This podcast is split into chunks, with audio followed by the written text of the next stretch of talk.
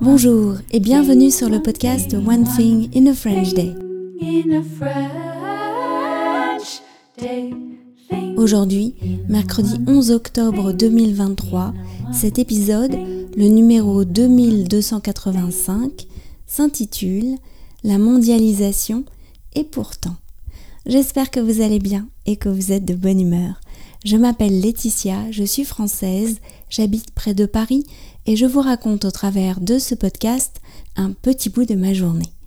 Vous pouvez vous abonner pour recevoir le transcript, le texte du podcast sur onethinginafrenchday.com.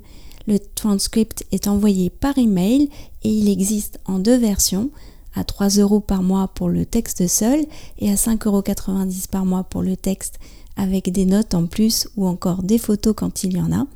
Les deux sont des outils très intéressants pour progresser dans votre compréhension du français. La mondialisation et pourtant. Tout a commencé un vendredi soir. Après le cours de kung fu, on attend la prof et on quitte le stade tous ensemble. Devant le stade, elle s'engouffre dans la voiture de son mari qui vient la chercher.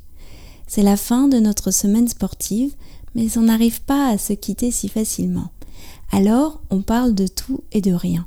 C'est un moment précieux parce qu'on échange sur différents sujets, où on parle juste comme ça et ça fait du bien. Ce soir-là, on parlait musique de film. Nous n'avons pas vraiment tous les mêmes références.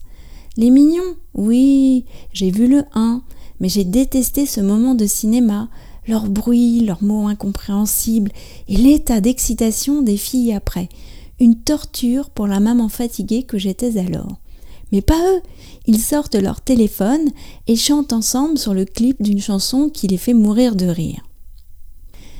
Tu connais Hans Zimmer me demande Alistair. Non, je le connais pas. Eh bien si, tu le connais forcément. Et Alistair fredonne un air que bien sûr je connais. Pirates des Caraïbes. Eh bien, c'est Hans Zimmer qui a composé la musique. Oh, nous sommes en plein dans la culture mondialisée. J'y pense parce que Michaela a rédigé un petit texte sur la mondialisation à la suite de son entretien en visio la semaine dernière avec sa correspondante au Texas. Voilà, la mondialisation fait que nous avons tous les mêmes références culturelles, nous portons les mêmes vêtements, les mêmes chaussures de sport, nous mangeons tous de la pizza ou des ramen. Pourtant, Michaela et sa correspondante on conclut qu'il y a quand même quelque chose de culturel qui reste propre à chacun. Nous n'en faisons pas tous exactement la même chose de cette culture mondiale. Le lendemain matin, j'ai demandé à Félicia Tu connais Hans Zimmer? Elle a répondu non, comme je m'y attendais. Alors, super fière de mon coup, je lui dis Mais c'est de la culture mondialisée et j'ai fredonné l'air de Pirates des Caraïbes.